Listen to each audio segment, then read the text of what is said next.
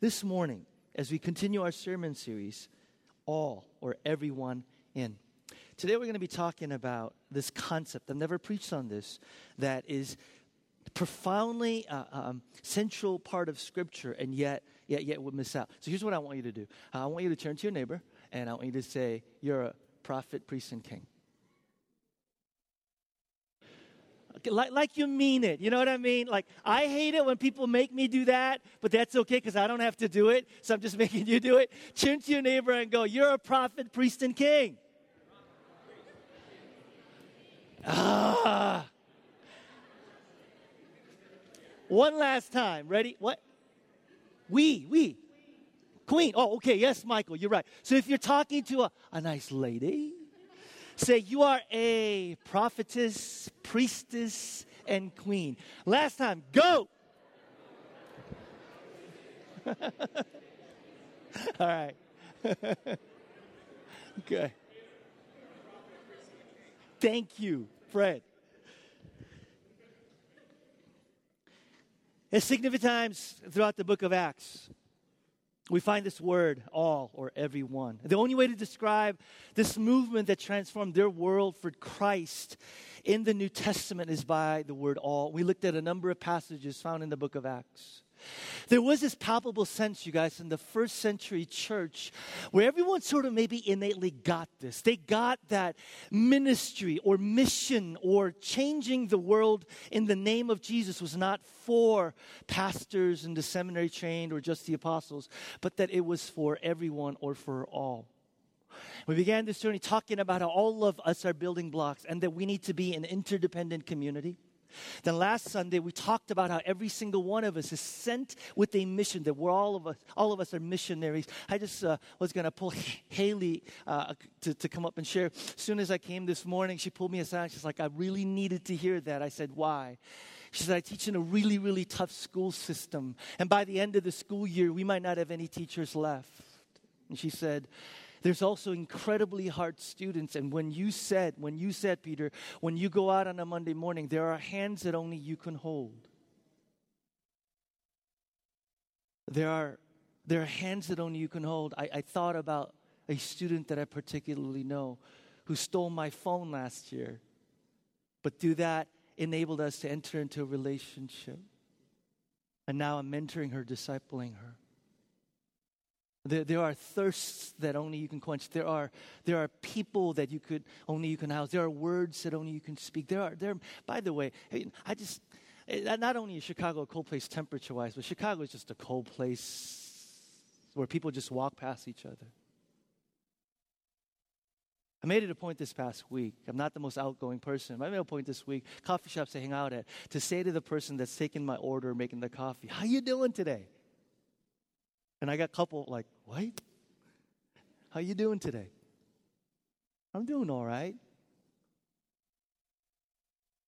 There's a word that you need to speak to someone that only you can speak. There's a hand that only you can hold. There's a hug that someone is waiting for, that, that, that, God is sending. That we are on a mission. And, and, as Jesus said, my food is to do the will of him who sent me. People with this, with this palpable sense of mission live with an awareness. They don't just go through the day like, I'm at work, this is work. No, you go about the day and you're looking for opportunities, moments, situations where you go on, God, what is, what am I to do here? What am I to do here? What am I to do here? we have this visible sense to speak and to live out to proclaim and to embody the gospel where we go. Now, today, as we continue our sermon series, we're going to talk about this, this, this principle, this teaching that everyone is a prophet, priest, and king as we continue to talk about what it means for us to be on mission. Now, if you come to our church any, any, for any length of time, you, you know that what's central to our church is the gospel, right? The gospel, the gospel, the gospel, the gospel, the gospel. And I put up this definition last week, and I'll put it up again. Um, the gospel is the good news. And we, we, we paused this on this couple, uh, couple uh, for a few minutes last week. The gospel is news. It's not advice. It's not instruction. It's what distinguishes Christianity from all other religions. We don't have a rule or teachings that say you need to obey this to get to God. Jesus says it's news. What? News. That through Christ, the power of God's kingdom has entered history to renew the whole world. And when we place our faith in the work of Jesus Christ, the kingdom power comes in us and begins to work within us. Now, I'll tell you why this is so central to, by the way, if you're new to our church or just kind of been cut, you know, checking out our church, before you decide on which church you attend and commit to, let me just tell you this find a church that's about the gospel and is living it. Don't go, is the service good? Is the worship program? Find a church where you know there's a palpable sense in which we know the gospel, we live the gospel, we live out the gospel. Find a church that's about the gospel. Why? Because when you read the Bible, here's what you find passages like first uh, romans 1.16 for i am not ashamed of the gospel because it is the power of god that brings salvation to everyone who believes first to the jew then to the gentile.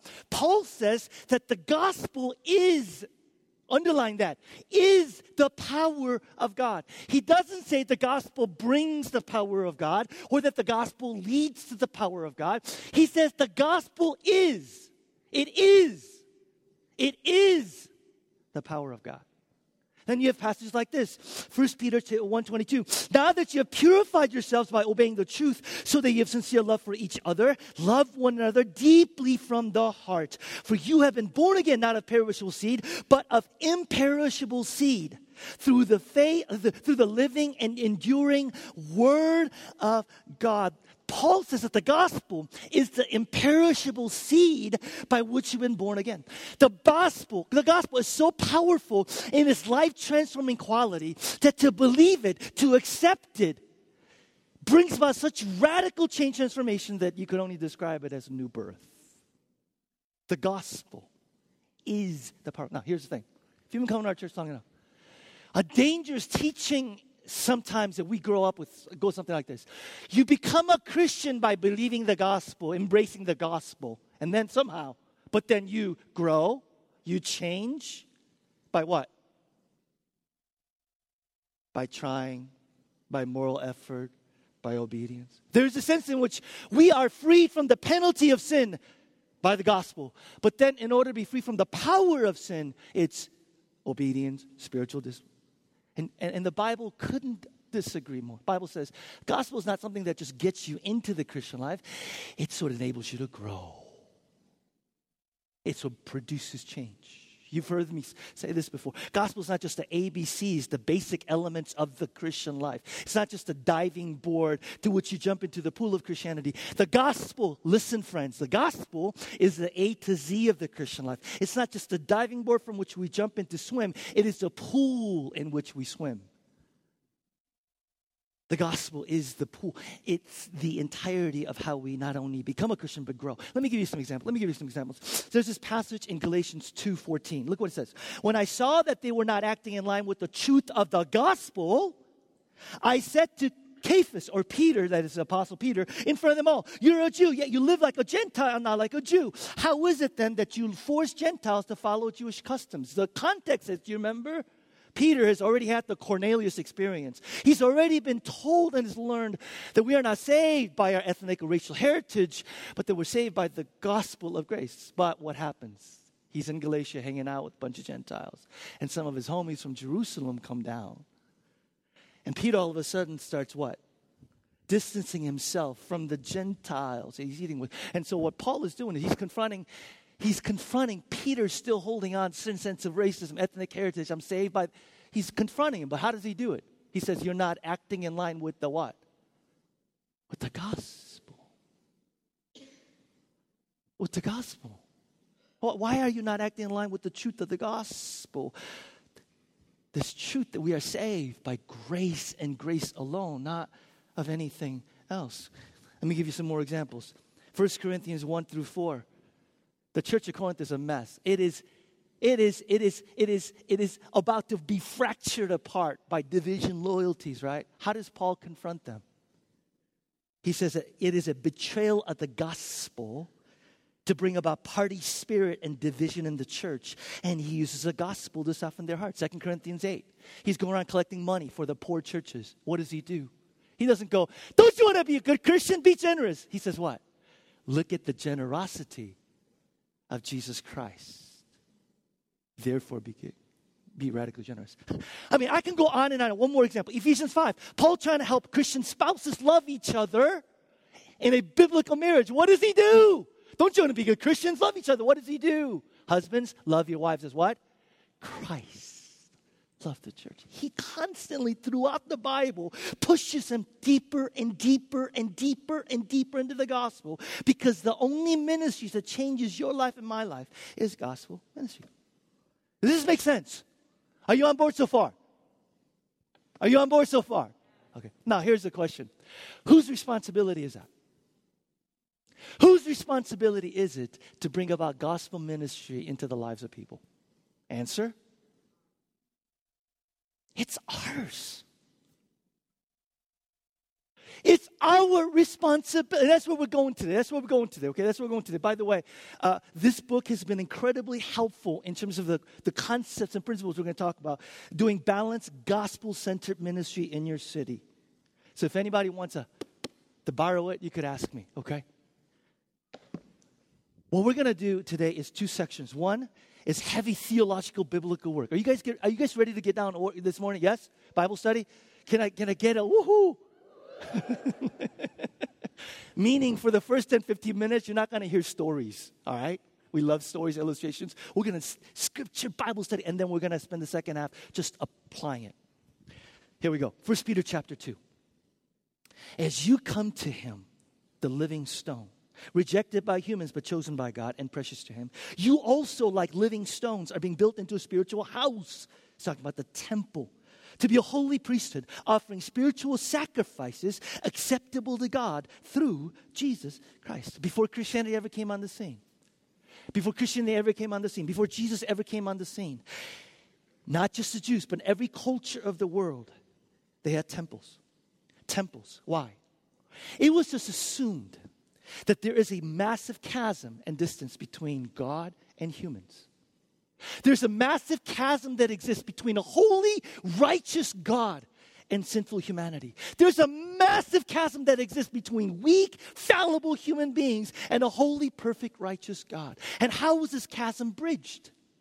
It was bridged in temples by priests who offered sacrifices.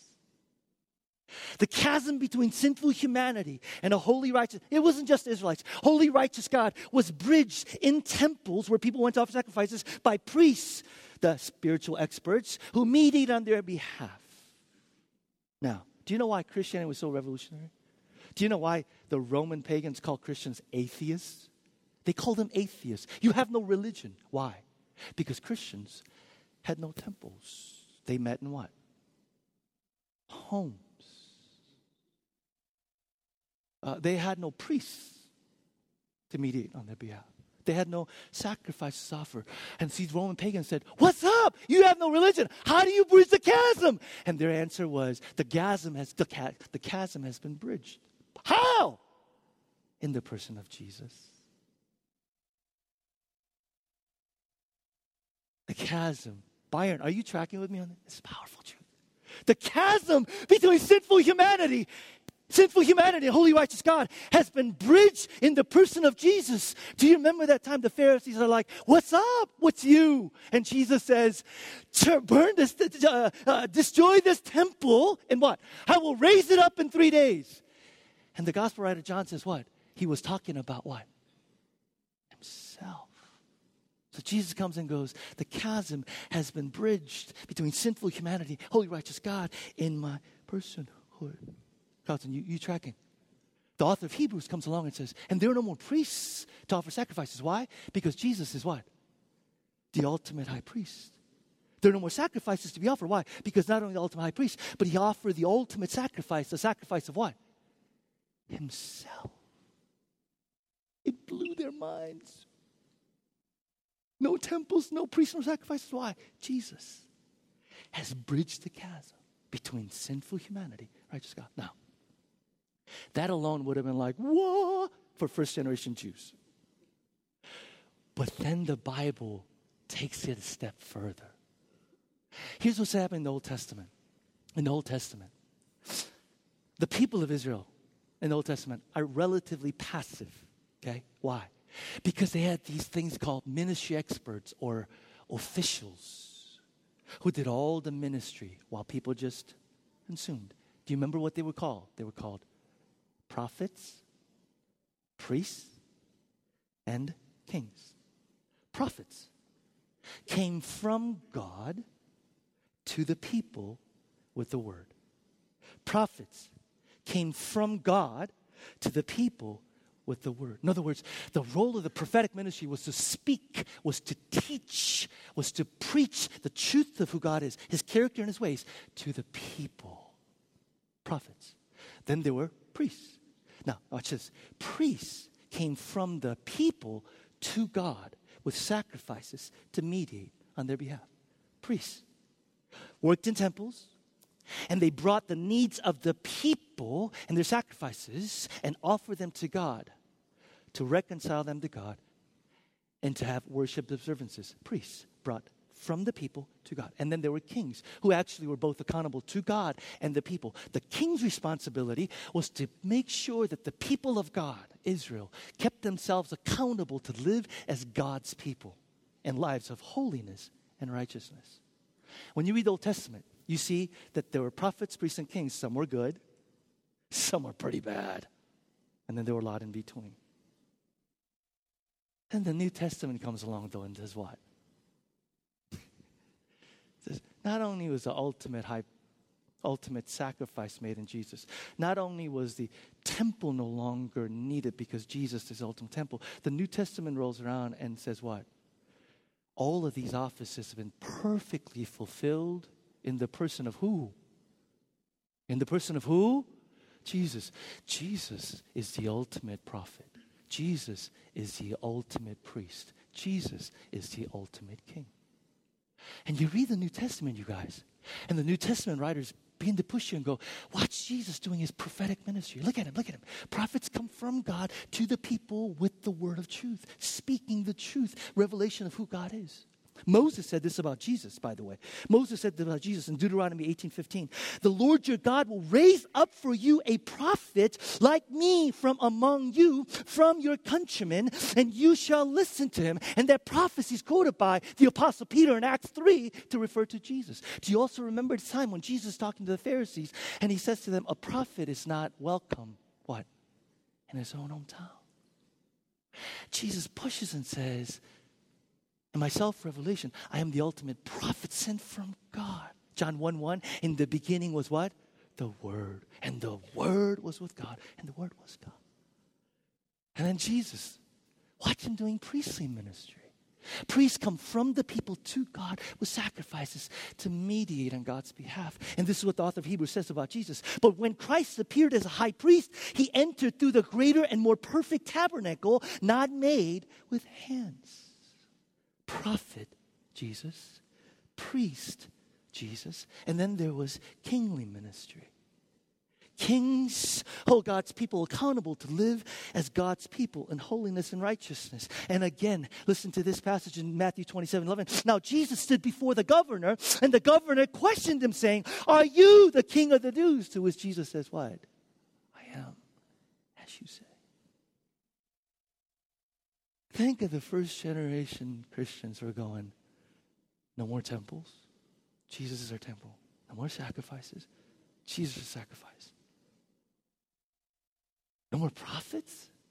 Jesus is our prophet. No more priests. Jesus is our high priest. And no more kings. John Stott says this.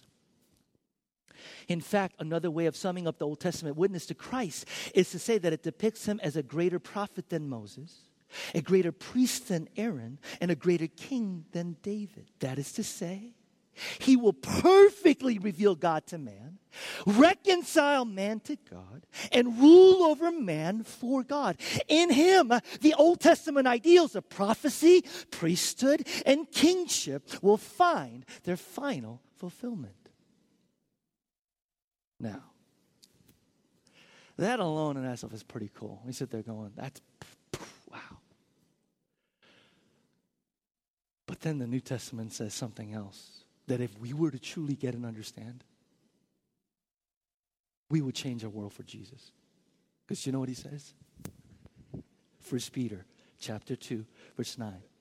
Read it slowly. But you are a chosen people, a royal. Stop. What are you? Royal, what are you? Royal, what are you? You're king. You. Okay, and then royal, next word. Priesthood. What are you? A, a priest. a holy nation God's special possession, that you may declare the praises of Him who called you out of darkness into His wonderful light. Once you were not a people, but now you are the people of God. Once you had not received mercy, but now you have received mercy. What is the testimony of Peter and all the New Testament? He's saying every Christian is, say it with me, a what? A king, a prophet, and a priest. To which God's people said,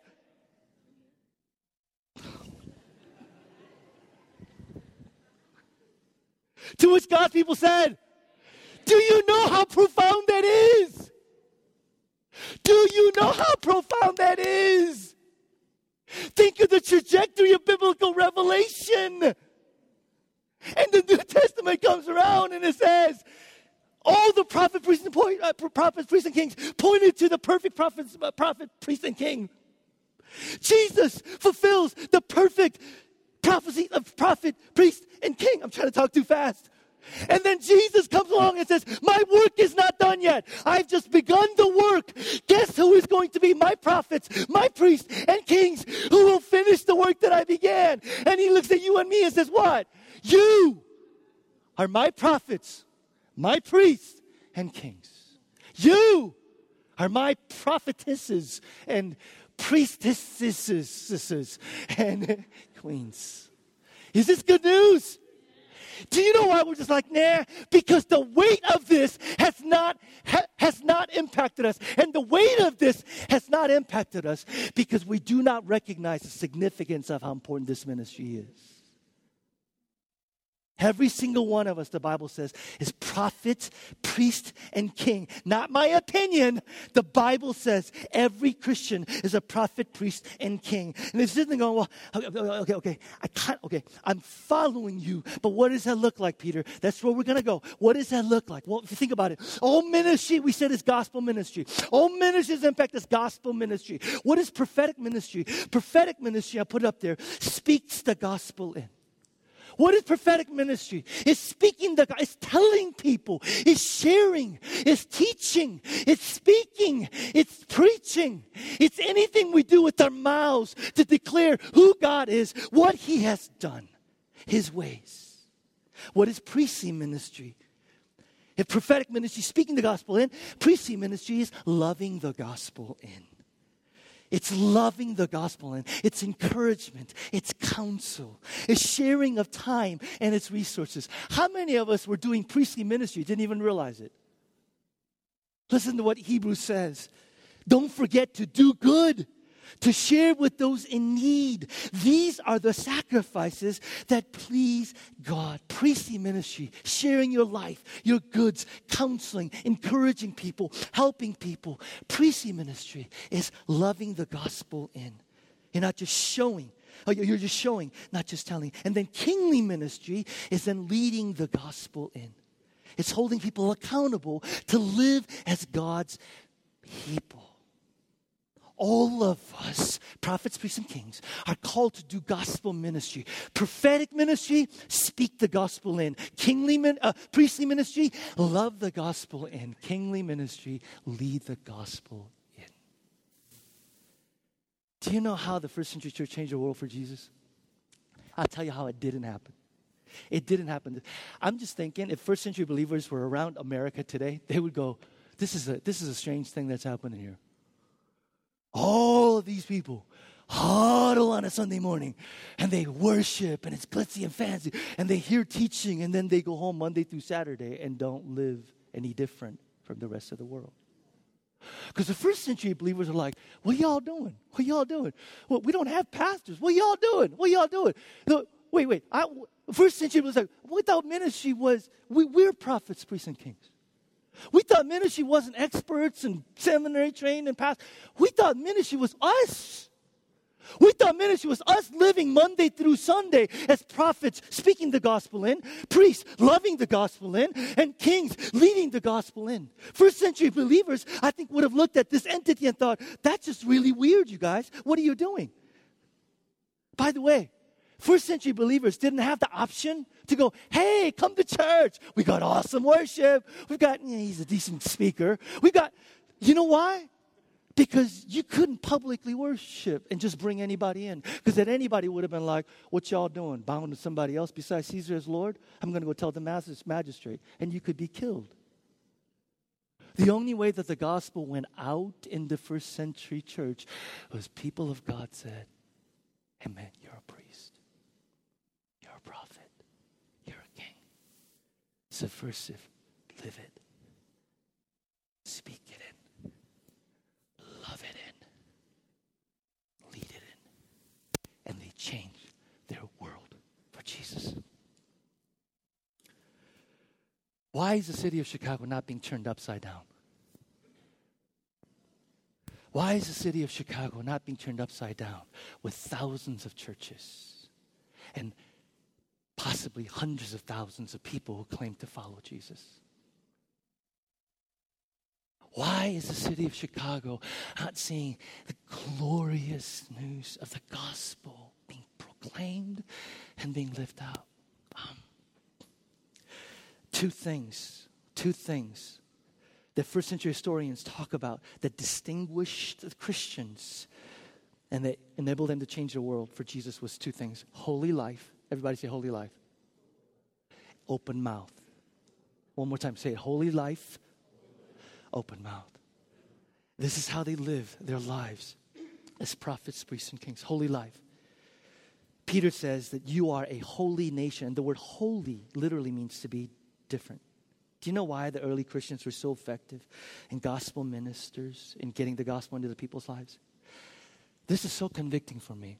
The Christians' lives were so radically, beautifully, visibly, tangibly different from their neighbors that the unbelieving world had to take notice. They couldn't, they couldn't not take notice at the absolutely magnetically beautiful lives that people lived in their work, in their neighbors, in their families. There's an old document, old document called the Epistle of Mathetes to Diognetus. It's written about 50 to 60 AD, although there's some argument about what exactly the, the, the right date of this. Diognetus was a non Christian and a friend of his, and we don't know his name, the, the word mathetes literally means disciple. It's a disciple writing to Diognetus. We don't know his name, but he wrote a letter to this friend, Diognetus, non Christian, trying to explain Christianity. And this is what he said in his letter. Look at this. Let me tell you why Christianity is spreading so fast. They live in their own native lands, but they live as aliens. For every foreign country is to them their native land, and their native land is to them every foreign country. They marry and have children, but they do not kill unwanted babies. They share their table with everyone, but they don't share their bed with everyone. They are poor and yet make many rich. They are short of everything and they have plenty of everything. They are treated outrageously, but they behave so respectfully. They are mocked and they always bless in return. There are four things holy lives that distinguish early century believers. That is so convicting for me and us today. One, complete absence of racism. The first century Christians were Romans, Greeks, Jews, Asians, African. This incredible mixed diversity flooded into the church. But here's what Christianity did Christianity gave them a new identity, Christianity gave them a higher authority than their race and their culture. Christianity comes in and it didn't obliterate someone's culture. It didn't obliterate their ethnic identity. What Christianity was, that was it gave them a higher identity and higher authority than their culture. So here's what happened. Christians were able to look at their culture and go, my culture is made in the image of God. So there are parts of my culture that is absolutely worthy to celebrate. But there are parts of my culture that are fallen and needs redemption. So Christians were able to look at each other and go, there are parts of your culture I appreciate, I love, but there are also parts of my culture that is in need of redemption.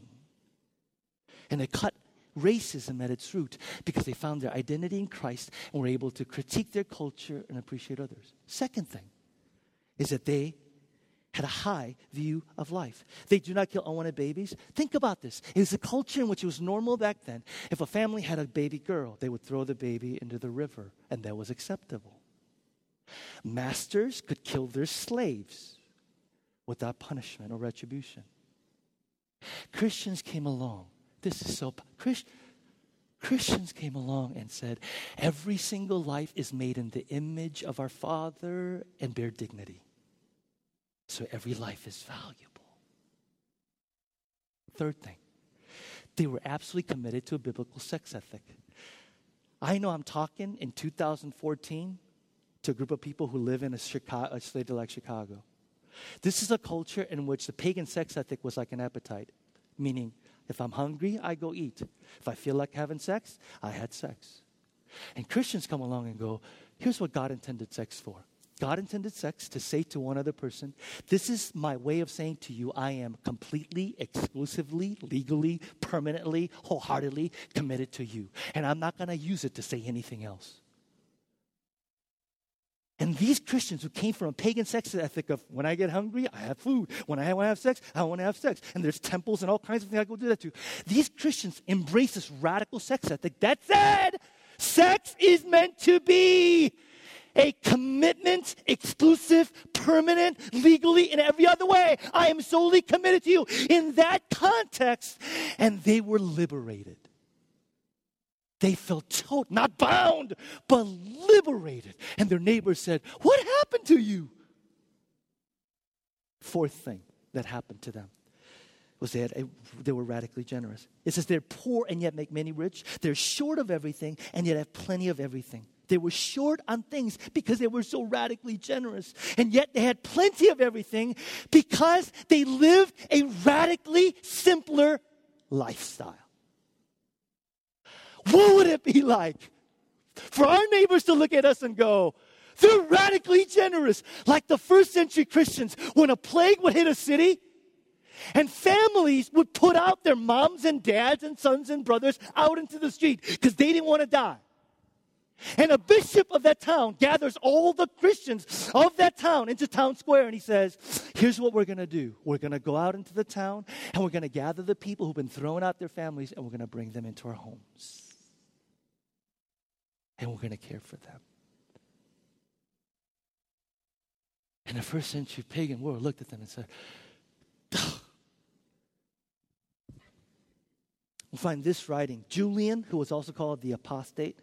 How would you like to be called? Your name and then the apostate, right? That was his name. Julian the apostate.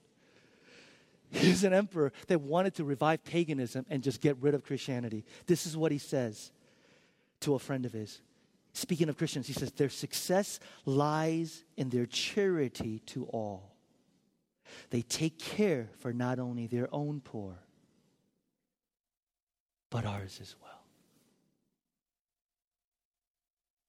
How did a bunch of Christians who didn't have power in that empire, a culture of infanticide, immorality, a culture of idolatry, a culture of racism. How did they, a small group of marginalized people, turn their world upside down? Their lives were unmistakably beautiful, beautiful, and so different. Can this say about you? complete absence of racism. Can we just talk about that real quick? We talked about how we talked about how the sign, one of the signs that the gospel has entered your heart is that you have friends, deep friends that you can look at and go, if not for Jesus, this is impossible. Are your unbelieving neighbors able to look at you and go, how the heck you all friend? Jesus. In a culture that says, sleep with whoever you want to, sex, it's free, it's love. Are we embracing a radical commitment to biblical sex that, says, no, no, no, no, no, no, no, no, no. This is to say to somebody, I am completely, wholly, exclusively committed to you. And I'm not going to use it to say anything else to anybody else. Are you radically generous? Can it be said about you? Don't have much. Why? You keep giving it away. But you have plenty to spare. Why? I'm just going to live simpler, simpler, simpler, simpler, simpler, simpler. We're doing okay as a church, so can I just encourage you a little bit? I got a series of emails from Dave and Amy, our warming center directors. I was like, oh, it was just, you guys know this winter's been brutal. 15 people so far, I think the news has been killed because of the weather. And we got news from Dave and Amy because they keep us a track that there were some folks who was regular guests at our warming center who perished because of the cold. On a side note, can some of you, if you need something to pray for, can you pray that God would somehow give us a facility that will be open 365 days? So when somebody needs a warm place, that we would be able to give it to them. Um, this is what Dave said as he reflected on this. He said, This interaction with one of the men is a reminder to me that we are called to love fully today everyone we interact with because we do not know what tomorrow holds.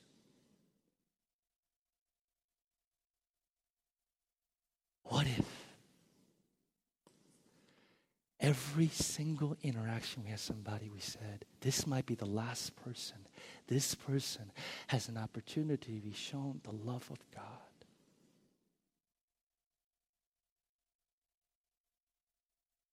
We would be different. Radically, beautifully different. Holy lives. Open mouths was the other, though.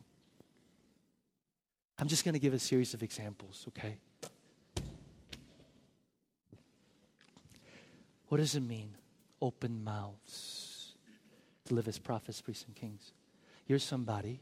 By the way, when I give these examples, don't go, well, that's not the exact example that I could think of. So I give these examples so you guys smart can go, yeah, I could kind of see how that would relate to this. Here's somebody who's becoming a new community. And you connect with somebody in our church who's a new Christian, and they're going through tons of doubts, tons of doubts about their Christian faith. So you approach one of the pastors and you go, Hey, I went through something similar to what they're going through, just doubting about Christianity, doubting about Jesus. Can you recommend any good resources? And you get recommended a six to 10 week course on what it means to go over the essence of the Christian life. And you say to that person, Hey, I've, I've been through the same thing you've been through, tons of doubts. Would you be willing to meet with me once a week over coffee? Let's talk about the various topics that give you doubt. What is that? Open mouth. Here's another opposite example. You meet somebody in our church who's a new Christian and they're just arrogant. They're just arrogant. They're, they're just arrogant and they're just ma- making a big mess out of themselves. And they're blown here and there, as James says, by every wind and teaching. And you lovingly approach that brother and you go, hey, hey, hey, would you mind sitting down with me? Because I'd love to be able to just kind of share with you some of the things that I had to go through in my early days as a Christian. And I love to be able to just share with you. I don't have to do Bibles, to just share with you some of the things that's taught me about the essence of the Christian life. And the guy goes, maybe, to which you go, okay, think about it. And we'll pray together. Open mouth. Here's another one. Most of the people go to small groups and go, What can I get out of it? What can I get out of it? What can I get out of it? What can I get out of it? They don't look like me. They don't look like me. They don't look like me. I don't like it here. I don't like it here. I don't like it here. And you go, That's not right. That's not right. That's not right hint, hint. And you go, instead of going to my small group, although I'm going to prepare really well to share, what if I go to small group this week and I go, I'm going to look for somebody who's hurting? I'm going to look for somebody who's in need. That dude's usually, da, da, da, but he's really quiet today.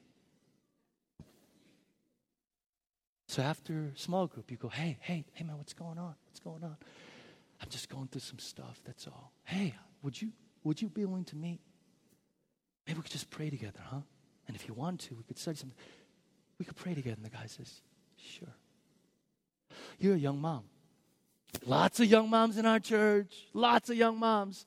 And you look around, you go, man, young moms are having a hard time connecting with each other. Why? They're busy, they're overwhelmed. So you go, you know what? I'm just going to open my home. I'm going to open my home regularly, invite all the moms in our church to come. And all the moms show up. And then they bring their non Christian friends too. So all of a sudden, you got a bunch of moms and a bunch of little kids running around, around. It's crazy. And all of a sudden, one of the young moms go, you know what? I've just been going through some things with God. And another mom goes, You too? Yeah, me too. What about you? Me too. Really? Yeah. Hey, would you guys, what, what would you think about, think about not just, you know, hanging and coffee and donuts and chatting? That's good too. What if we spent a little bit of time maybe doing some scripture study? Or you're, you're a married couple. You see a married couple in our church and you go, man, they're really, really struggling. Because you realize that most of us bring our family issues into our marriages. Can I get an amen? Amen. And realize we all have issues. And you know, you're a little bit further along in the Christian life, and you look around and go, hey, hey, hey. And you delicately and discerningly approach a young couple and you go, hey, you know, we've we would love to just meet with you and just share with you. We've only been married like for four years, but you've been married like four weeks, so. so, what do you think about us meeting together and maybe studying Book of Ephesians, chapter 5, and seeing what God has to say about marriage? Or you're a dude. You're a dude. Dudes don't like talk about intimate things, you know. By the way, can I just share something with you guys? I get really uncomfortable when men are very like verbally affectionate with me, you know. Um, I have this older gentleman. I love him to death. I love him to death. His name is, yeah, I love him to death. And, uh, and man, whenever, whenever we spend time together, before we leave, he looks at me and he goes, Peter, I love you. And every time he does it, I go, all right. I'm not even exaggerating. I'm like, all right. Bye. One of these days, I'm going to actually say to him, Love you too, man. One of these days, one of these days.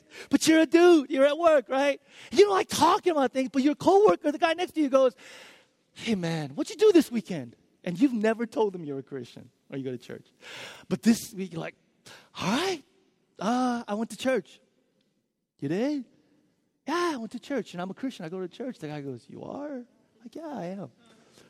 Why? And he goes, Well, man, I just got some major anger issues, like major anger issues, man. Like it's bubbling up and it's just hard. And then you go, you know, actually, I was sitting in church and my pastor talked about forgiveness and he got me thinking about some things about forgiveness and whew, it's been really hard, but it's been very helpful. Do you want to like meet sometime and talk about it? What is that? Open. Oh.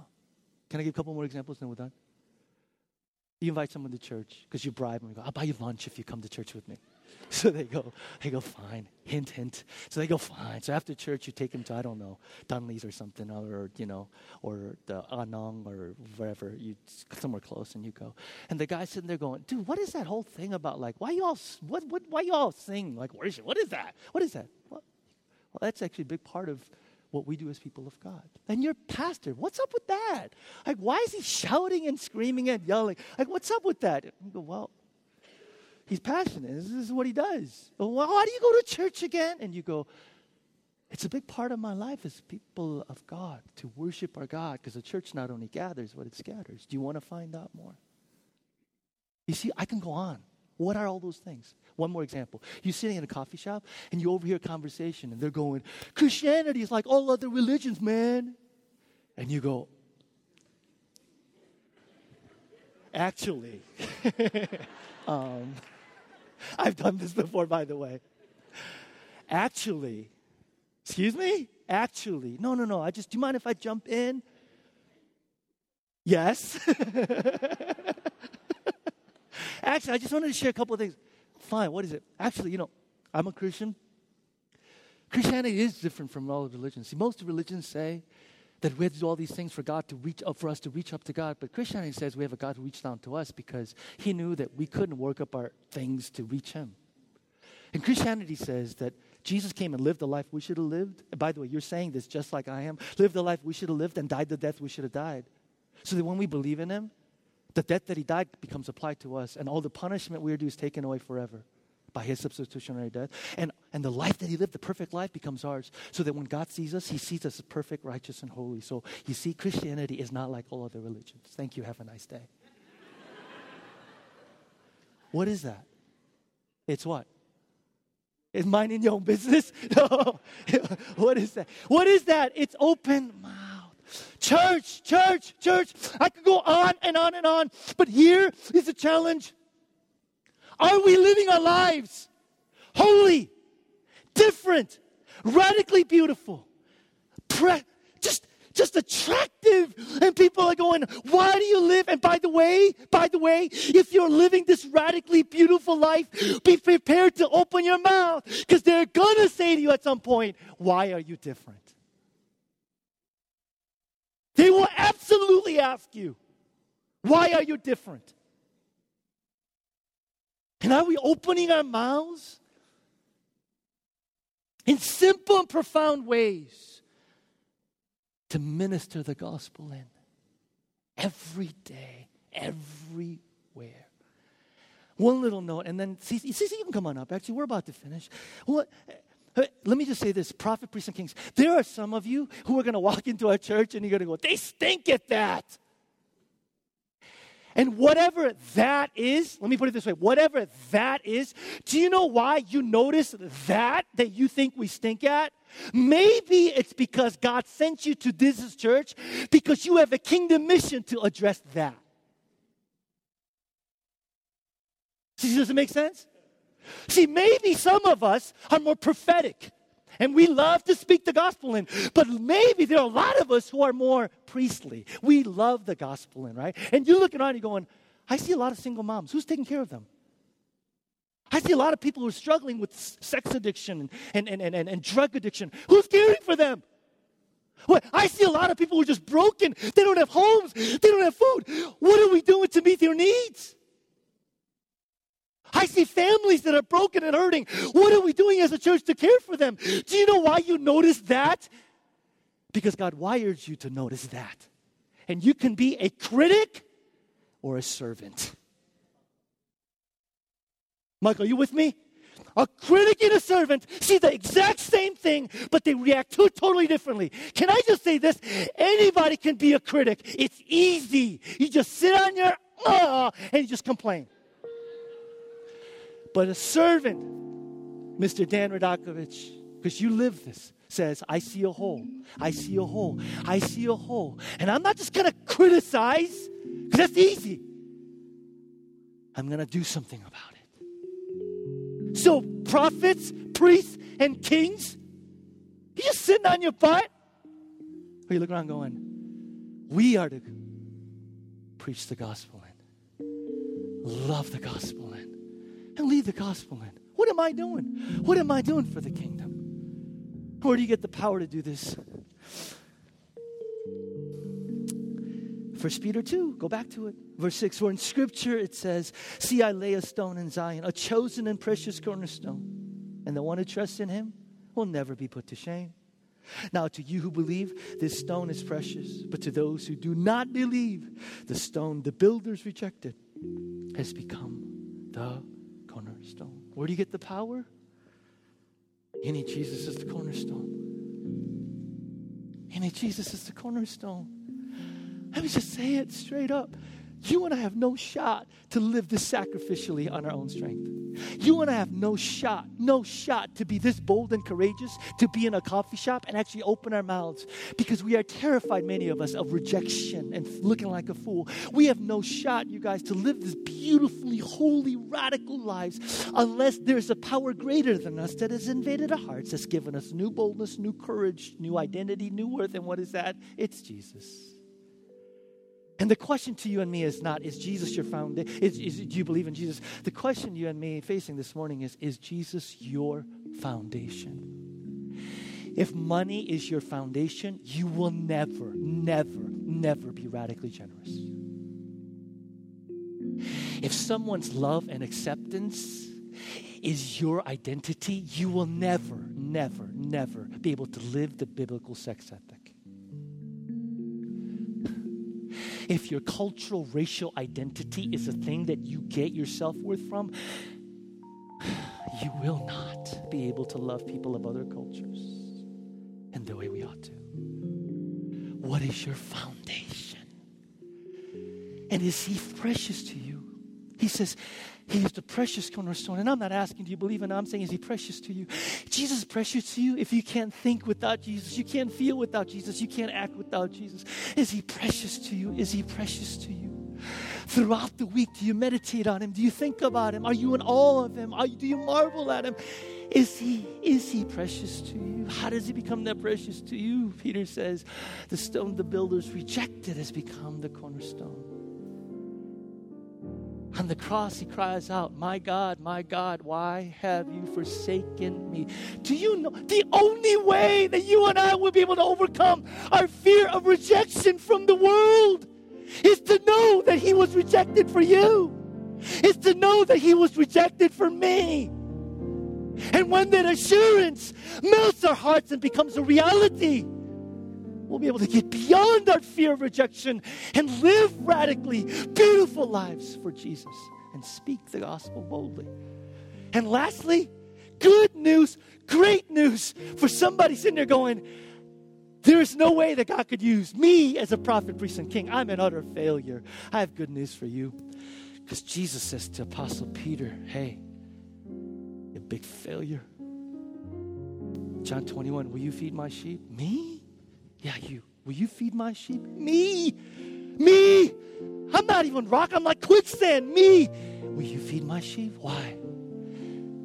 The greater your failure, Peter, the greater potential for you to understand the depth of God's grace. Brandy, you hearing what I'm saying? You resonating with me, sister? For anybody here going, I'm an absolute, utter, miserable failure, Peter, as a father, as a dad, as a Christian, whatever the case might be, Jesus says, there is hope in redemption, beyond hope redemption. Why? My ability, you as prophet, priest, and king, the greater your failure, the greater the possibility that you'll understand the depth of my grace. Which means you can be more kind, more patient, and more loving with the failures of the world. And that is good news. For failures like me, and for failures like you, and whom God is saying, I've got ministry for you to do, Peter, as prophet, priest, and king. Dust yourself up and say, Use me.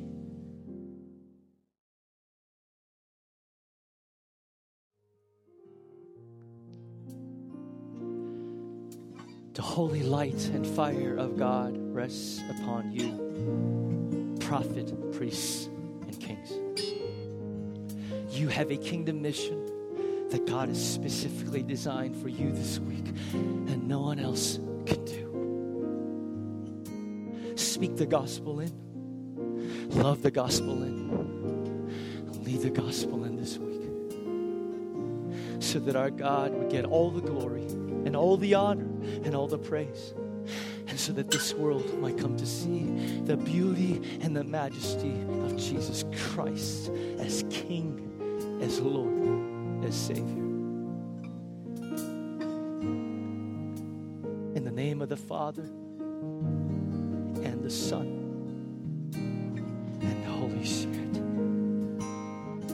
And all God's people said,